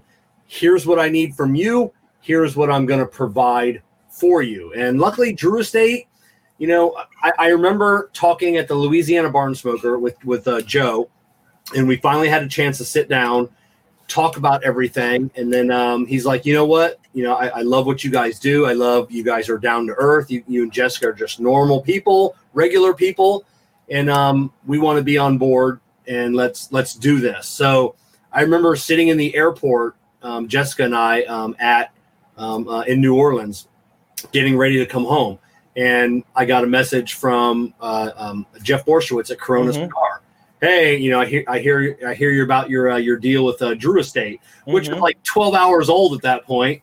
And um, he's like, I want to be part of that, you know. And then we got Joe sitting down with uh, Alex from Cigar Bundles of Miami, you know, and Joe's like, hey, you know, you should check out my buddy Kevin. You know, he, he's kind of a cool guy, you know, and, and Alex reached out to me, sent me some cigars, and that, you know, that just broadened. And I, I guess I, you know, I'm like you, I'm like Jonathan, I can talk. I can just talk and, you know, because I'm at the end of the day, I'm just a regular person, just like you know, just like everybody else. So, but you've got to have a, a, purpose. You got to have you know a, a focus. You know, um, you got to be driven. There are so many people out there, and they reach out to me. All these other cigar shows, cigar reviewers. How do I do this? I'm like, well, you got to do this, this, and this. And like, well, I don't have time for this. And I go, well, then don't do it you know you've you've got to make those sacrifices you know um, I, I, got you know in, in the house right there i got two kids, Jessica in the house. I'm neglecting them right now, but this is for a broader thing. It's for our future. You know, it's just who knows where this will lead. Absolutely, you know, so it's just it's just being driven, you know, and that's what and that's what Drew Estate, you know, and meeting Jonathan and and and Willie and Joe and and Anfon and you and everybody else. I just see your drive, your passion. You know, all you guys, especially Jonathan, started from nothing, right? Hero you know, sleeping on the floor of a factory. You know, yes. if, if, Jonathan Drew, sometimes I, I'm tired at night. I work a full time job mm-hmm. and I'll come home and I got stuff to do. And sometimes I don't want to do it. And I think Jonathan Drew slept on the floor of a factory for 20 years. Right. And you have this beautiful student, you don't want to work. Get, mm-hmm. get, the fuck off your ass and get That's to right. work. You know, so I think of Jonathan Drew on a daily, you know, of just what that man has built and so that's an inspiration. Absolutely. For, for, you know, in order to find determination, man, you first of all you have to find something, something to love. If you don't have nothing to live for, Tupac Shakur said, Tupac Shakur said, if you don't have nothing to live for, you better fucking find something to die for. That stuff goes really deep, bro. Because I remember, like back in the days, working from Sunday to Sunday. I didn't have no social life running the cigar safari, two groups a week. I mean, day and night, you know, you during the day you were giving the tours, at night you're hanging out with people. My mom said to me, Pedro, man, I don't barely see you here. I was like, don't worry, you know, I'm working hard, but it will lead to something. That lead to something gave me the opportunity for Drew Estate to brought me back to the United States with a work visa. Three years after Drew, Jonathan Drew with Drew Estate they sponsor my green card. Uh, you know, so you know you have to pay your due first if you want to see any rewards. And now you know we we we're working, still working. You know, and we still love what we do. And you know when you when you find something that you love, you don't see yourself doing something else. Exactly, Dig- Diggins. What what about you? What what brought you into the, uh, the the the cigar world of like of where you're at right now? You know, it's it's, it's kind of the same thing, Kevin. Um, you know, uh, I worked in radio for uh, the lion's share of my late teens and, and 20s and uh, kind of shied away from that and um, as I got older and, and I'm in the construction management game now, um, I just kind of realized that the the media aspect is something I miss, um, and the cigar industry is where my heart is. So why not combine the two? You know, the the media uh, experience and interest right along with the cigar industry passion, and see if I can kind of parlay that into something to to carry me through financially, uh, you know, uh, until retirement or beyond. So that's where I am today. Just kind of awesome. out, really. Right, right on. So, uh, Pedro, we're going to leave you with one question. Yes, sir. This is going to be the hardest question you've ever been answered or asked your entire life, and I, am going to need you to answer because I'll, I'll, answer the question too. I'm going to ask myself the same question, um, and I'm going to put you on the spot. Okay. Who is your favorite territory manager at uh, at Drew Estate. Out of all the ones that are out there, who who is your favorite? Oh my god, man! You know, at Drew Estate, bro, everybody's unique. Yeah. We don't have dress code, you know. Everybody's who they are, and bro, everybody's unique, man. I don't want to say a name, and then the I mean I get along with everybody. We all get together very well. It's hard, man. You know, uh, you put me in this spot. So you put me in this spot right there. Everybody's unique, bro. Everybody and everybody works really hard. And you know what? A lot of a lot of people they see these guys, the TMs, uh, the territory managers. These guys really travel like nobody else. You know, like to me, it is the first time in eight years that I have been that I have been in my home for the last uh, three months, going nowhere. And it is a whole different lifestyle. When you're on the road, you have you give up a lot of stuff, family, kids. Very, very politically correct answer, Pedro. Yeah, so it, it is tough, man. That politically correct answer. Now, who is the funniest sales rep? Oh, the funniest one. Oh my God, Will. Will, Will, Will yes. Small.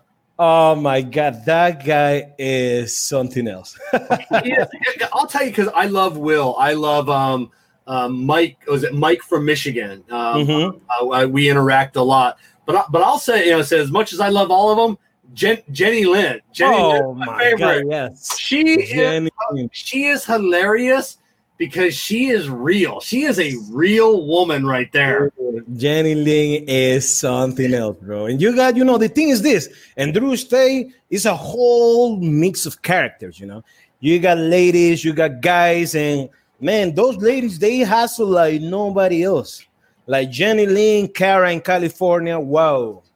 Uh, you got Mike Janessa, the guy in Michigan. Holy smoke, man. That guy is sharp sharp like a knife, bro. Yeah. When I when go when I go with him and we are in Michigan and we are visiting a cigar store, how he handle himself in front of retailers, bro. Whoa, that guy is legit, man. He's not put you in the list and he's gonna he's not gonna forget about it. He is so on point all the time. You got other guys like Ben that is in Chicago. Yeah. You got Kevin who is in New Jersey. You got uh, uh, uh, KD, a great guy that is in, in, the north part of Florida. You got Ryan, who is in Texas. I mean, I don't want to leave nobody behind. I got, love everybody. So you got, you got Ringo. You, you got Ringo. Ringo. My God, man, my and then you got the, the Beatle guy. Yeah, and then the you Beatle got, guy. Yeah, yeah, and then you got the grumpiest guy at Drew Estate. You know, I tell you, if if you if you lined up the Drew Estate people, you know, like the guy that doesn't fit like, and I love, I love him to death, and he's such a great guy. But you've got one guy that is just, and and that and that is cigar smoking Jesus. Rex. Oh, Rex. Rex. He doesn't fit, you know. And uh, but but I, but I, lo- I love Rex. Rex is a uh, Rex is really cool, man. Oh man, Rex is spent, bro. The thing about Rex is that he used to be a teacher back in the days.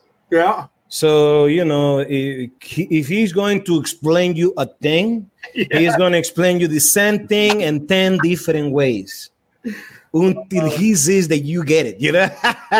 exactly.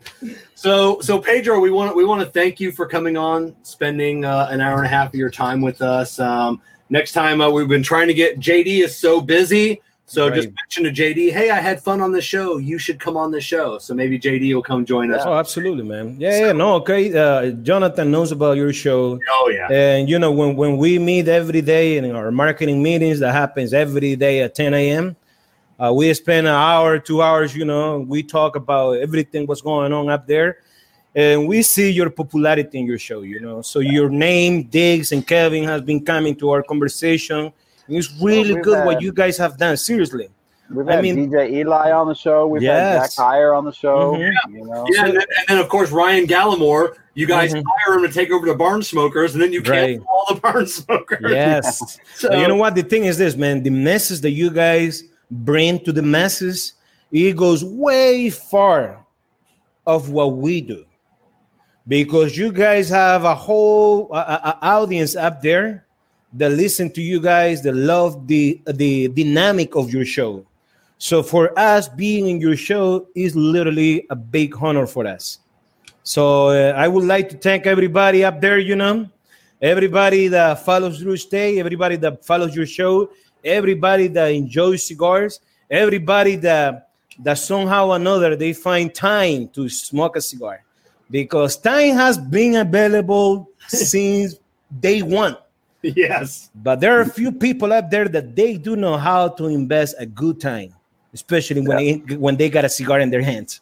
Exactly. So thank you, uh, thank you so much, Pedro, for coming on, and uh, we will uh, we'll be talking to you again, and uh, at, at the next show, we'll we'll see you again. My man, see you around. See you around. Thanks, again. Pedro. Thank you. So right on. Let me get our. You Uh, should have had Pedro stick around for the giveaway. Yeah, so uh, so I, I've got a couple of a couple of giveaways because uh, this is the last uh, last Sunday show of the month. So make sure everybody uh, uh, stays tuned here to the end, and uh, we'll we'll get some giveaways. But now it's time to get to um, industry news presented by Fox Cigar.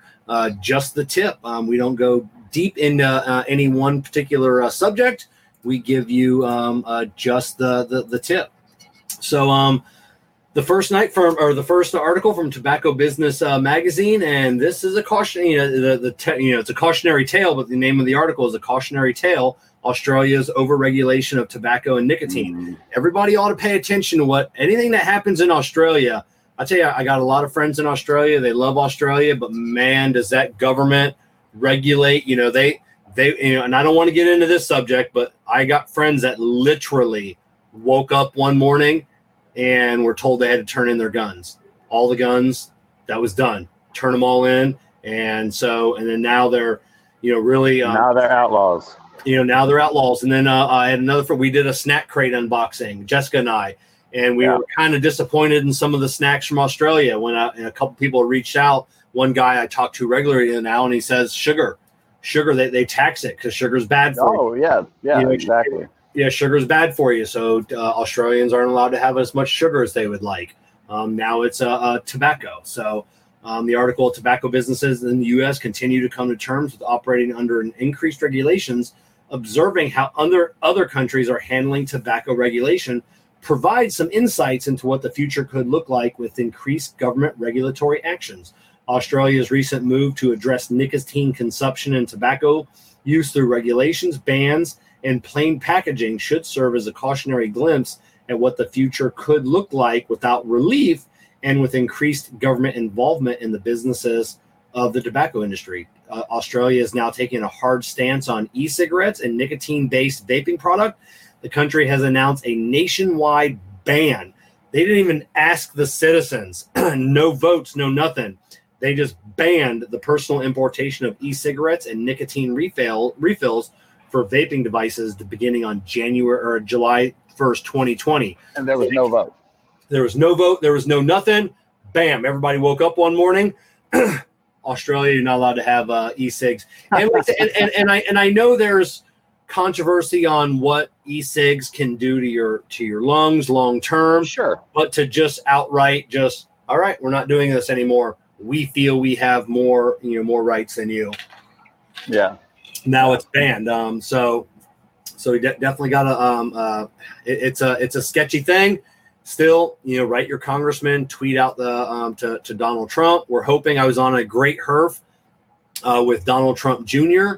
Um, I'm still uh, listening. yeah, I'm still uh, listening. I'm yeah. over there. Yep. Um, uh, last last week or earlier this week, uh, Wednesday, and it was a fantastic um, interview, and uh, and it gives me hope.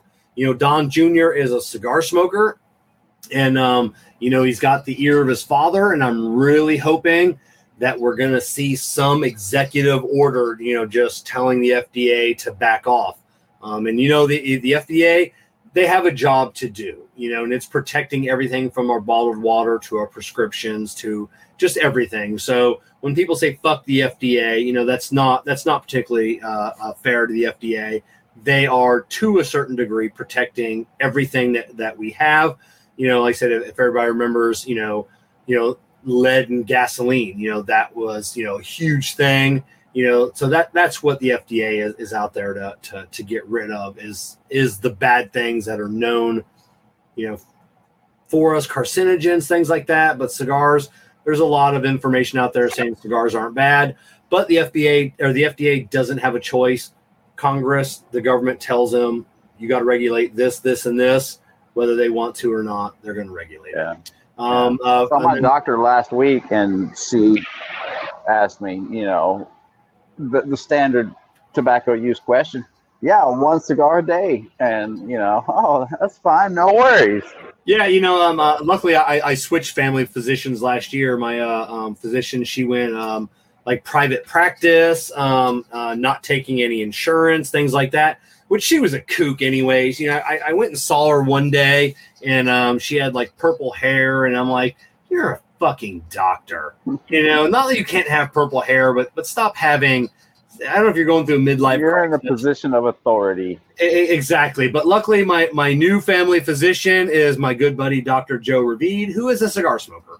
So um, I, Oh, right on. Yeah. now now I did go see him like a, a year ago with um, bronchitis and a, and a, a, a like severe coughing, uh, Mhm. uh, and he said, "Hey, lay, lay off the damn cigars for a week or so." He goes, he goes, he goes. "I- I- It's it's not helping your cough. So he goes, just just lay off a little bit, you know. And but he never, you know, but he's a cigar smoker, owns owns a, a private lounge that I belong to as well. So that's Yeah. um, so uh, from Half Wheel, PCA 2021. Um, the convention has just been scheduled for uh, July 10th through the 13th. The 2012 PCA Convention and Trade Show um, uh, will be uh, at the Sands Expo Center in Las Vegas. Um, uh, um, and in an email to all of the people that had a booth, I said the association said that all exhibitors who have had already paid for a 2020 booth will have the space uh, um, uh, rolled over to 2021. So that means the default option for the PCA is not to refund anybody's money for the canceled 2020 pra- trade show. Um, Just roll it over to the next trade. yeah, in, uh, in that uh, great virtual um, or that Zoom herf I was on with uh, Steve Saka last night, and I didn't know that uh, the guy that that would that put it on. He is a cigar lounge owner. He sits on the board of the PCA, so he had some pretty good questions, and um and because the PCA is pretty much pushing out media. You know, get Yeah. rid of the media. The media has no, Well, a media day, you know, right? yeah, you know, they the PCA. Or media hour where they get to Well, join you in a separate location. Basically, yeah. Basically, what the PCA wants is because, like I said, uh, you know, say on a, on a Friday at the PCA on the convention, Steve Saka has his schedule. You know, same with Jonathan Drew, same with Will, same with everybody else. Yeah. So you so you set up your your schedule ahead of time. You know, from eight to nine, I'm talking with this. Nine to ten, I'm talking with this this person. Ten to eleven, and that's what it is. Well, the PCA wants the um, the re, you know the retailers or the the manufacturers to just dedicate those times to retailers only. If if the media wants to be involved, the media should schedule time outside of the, of the PCA. Which all the guys know. I mean, Yeah. Saka, for one, I, I've heard Saka say before. I mean, he knows that, you know, one interview with with us equals 15 face to faces with retailers, if not more, because Yeah, the he- retailers can go back and watch. Yeah, um, uh, Oh. Steve, Steve had told this gentleman, and he goes, the bulk of my time, he goes, I don't meet with retailers. That's what his team is for. He goes, I set up my entire schedule every single day, media only. And he goes, because I understand media. Media can get the word, like you just said, media gets the word out instantly. You know, Yeah. like a retailer, Shotgun blast. yeah, you tell a retailer or something, you know, four days later, he's back in his shop. He tells a couple guys, maybe he makes a, a post about it on Facebook and it reaches nobody. So, um, so yeah, so they, they understand that. So let, let's hope with 2021, um, uh, I'm hoping uh, um, to, for Jessica and I to be out there because it'll be a super cool event and uh, we'll see how that goes. Um, so the next one from uh, Cigar Coop, Two Guys Smoke Shop launches the Perdomo Firecracker. Uh, the firecracker is a three and a half by 50 Vitola that features an extended fuse on the cap draped under the cigar band. The cigar features a high priming sun grown Nicaraguan wrapper over a Nicaraguan binder and fillers. The cigars are packaged in 20 count boxes. Pricing is set at $6.99 per cigar in a box uh, uh, and a box price of $119.99. The cigars have already gone on sale um, at two guyscigar.com um, uh, on June 19th. So if you're interested in the firecrackers, they sell really, really fast. Um, now, Dude, I've been Yeah. I've been becoming a stronger member of this Perdomo army lately, and I think that right there just sent me over the top. Yeah, you know, I'm I'm not a huge which I haven't revisited Perdomo in a long time, so it's a, definitely a cigar that I've got to get back to smoking again and just revisiting. Um, I, I just I just fell out of, of Perdomo and I just wasn't I wasn't into it. But that happened with Rocky Patel too. And then now I've revisited Rocky and I'm like, God, you know, I really like this cigar now. So so oh, Perdomo is definitely a one, and then especially on the firecrackers, because generally the rule of thumb from what I have understood from other retailers that have done the uh, the firecracker, the firecracker is so the manufacturer takes a, a cigar they're already making for the general public. There's nothing different about it, but they shorten it up and they pack in all of that stuff into you know a three and a half inch cigar. Um, so, um, but also I'm gonna tell you right now, uh, Steve had said it last night on that Zoom Herf um, hopefully, I can repeat this. If not, um, it is what it is. Um, this will, I mean, well, everybody knows this is the third year that also two guys will be re-releasing the Steve Saka Mi Querida Firecracker. Um, Steve believes this will be the last year that the, the firecracker, the Mi Querida, will be offered in a firecracker size. That is hands down one of my favorite firecrackers. Um, I said I bought last year when they they did a second run. I bought two boxes. I think I'm only down to maybe five or six left. Jessica and I love them. So that cigar is coming back out. That's the blue. That's the blue and gold label, right? Um, that yeah, I believe that is. Is it blue and gold or blue and white? Yeah, I, I can't. I can't remember. But I, am sure if you follow two guys, um, if you go to their website and sign up. Um, yeah, I've um, had that. Yeah. That now, um, um, um, Chico had said, uh, can they be compared to flying pigs?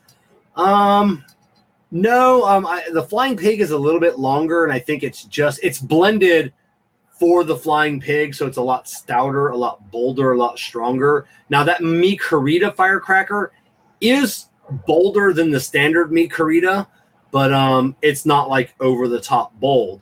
But it's just you know for like a six seven dollar cigar, it's a fantastic little forty five minute smoke you know 35 minutes if you smoke fast and it's just a yeah. that you you've got to get your hands on hey you know um like he said he, he doesn't believe that these are going to be out again so this will be the last year of them so when they come out i'm telling you you know it's um you know if it, if it's the same price 120 dollars you know for for a box um 20 count box you can't go wrong when they re-release these this year i'll probably buy another two or three boxes just to have them because they're they're fantastic. They're, they're yeah. utterly fantastic. So, um, if you want to delve deeper in any of these topics, definitely head over to the Cigar Prop Facebook page and um, check out more of them. And we want to thank Fox Cigar um, for bringing us uh, uh, just the tip industry uh, industry news. And um, remember, with uh, um, uh, you know, we so we still have our Subscribe Star uh, page in the show notes down below. Um, Fox Cigars put together a great five pack of cigars, $15 of free shipping, only available to our Subscribe Star members. And um, we, we, definitely appreciate everything that they do. Um, and tonight we're going to have a couple of winners. So let's uh, get to the uh, um, Tapping Ash and Taking Names giveaway by um, uh, Danli Honduras Tobacco, proud makers of the Don Juan Calaveras and the Maya cigars. I still need one of those damn clowns. Yes, I know. It's uh, and I, I have never had one.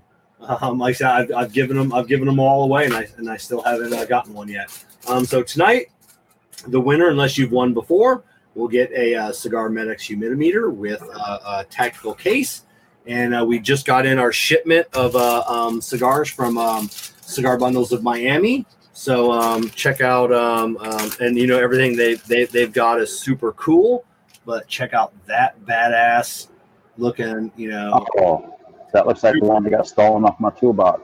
Yeah, super super cool. And wait, you, wait, was that a crescent moon on there? Uh, no, I think it was just a full uh, a full moon. Oh. And then uh, you'll also get one of these amazing candelas. But um, so so you will get a five pack of cigars from Cigar Bundles of Miami. You'll get uh, one of the uh, Danli Honduras clowns. You'll get a, a Fox cigar, um, uh, Rocky Patel 20th.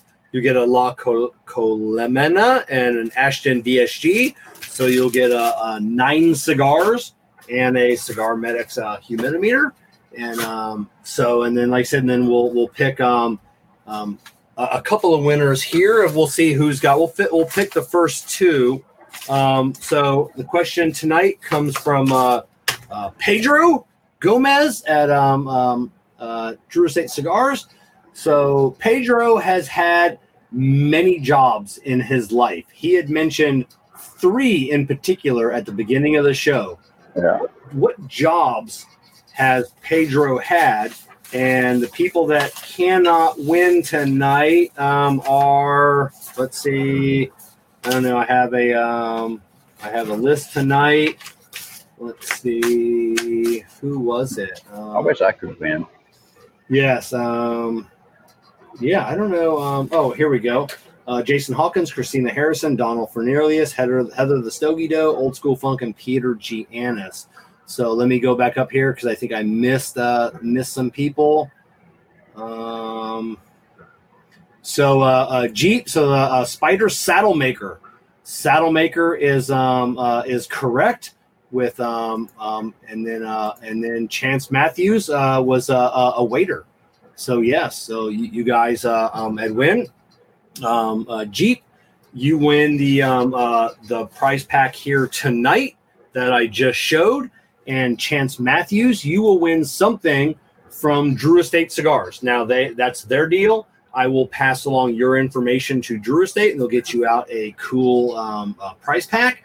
So both of you guys just send me an email, Kevin at cigarprop.com, and um, I will get um, uh, Jeep Spider. I will get your prize pack out, um, and Chance, I will get your um, um, info over to Drew Estate, Thanks for watching, guys. and uh, they will get you your prize pack out. Now, um, uh, tomorrow night show is going to be absolutely fantastic as well. We've got um, um, James and Coleman, the owners of Sinistro Cigars, are going to be on.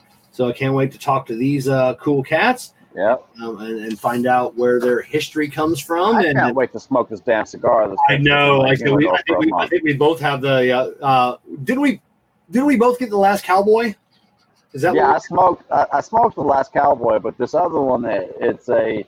Uh, I want to say Lonsdale, possibly uh, Lancero, but Shaggy Foot, uh, Copper Band. Uh, I've been eyeballing it since I got it, and the guys when we interviewed Bakersfield Gentlemen, they said it's a fantastic cigar.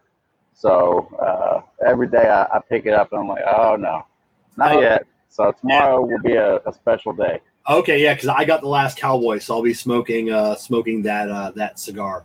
So um and remember if you're interested in I tap that cigar merchandise, um head over to the cigar prop website or tapthatcigar.com. Make sure you're following Cigar Prop, Miss Cigar Prop, Jessica, Diggins, everybody on Instagram, all of our um, um everything in the show notes down below. Um uh Cigar Bundles of Miami. Do not miss out on uh, on those fantastic deals. You know that that we've got links in the show notes. Uh, good coupon codes. The cigars are fantastic. If you want to talk about just a good, you know, three to four dollar cigar, I had reached out to Alex the other day after I smoked that Candela, and um, I go, man, you've got to do something with this. You got to brand this cigar. This cigar is fantastic. You know what uh, he said to me? Hmm. He goes, eh, I'm not really interested in that. I just want to find good quality hand rolled cigars, hand rolled here in Florida. I want to get them at a good price and just pass them along to um, to everybody. And I'm Oh, like, that's fantastic. I'm like, dude, that that's that what that's are those candelas selling at? um like the uh, uh the pack out of five was twenty five dollars. So so it's five bucks a piece. If you buy two, you get one free. So so that's that's you know that's fifteen cigars now for fifty dollars, and you can use the coupon code that's in the the notes below to save additional money. So you're going to get those candelas for like two bucks a piece.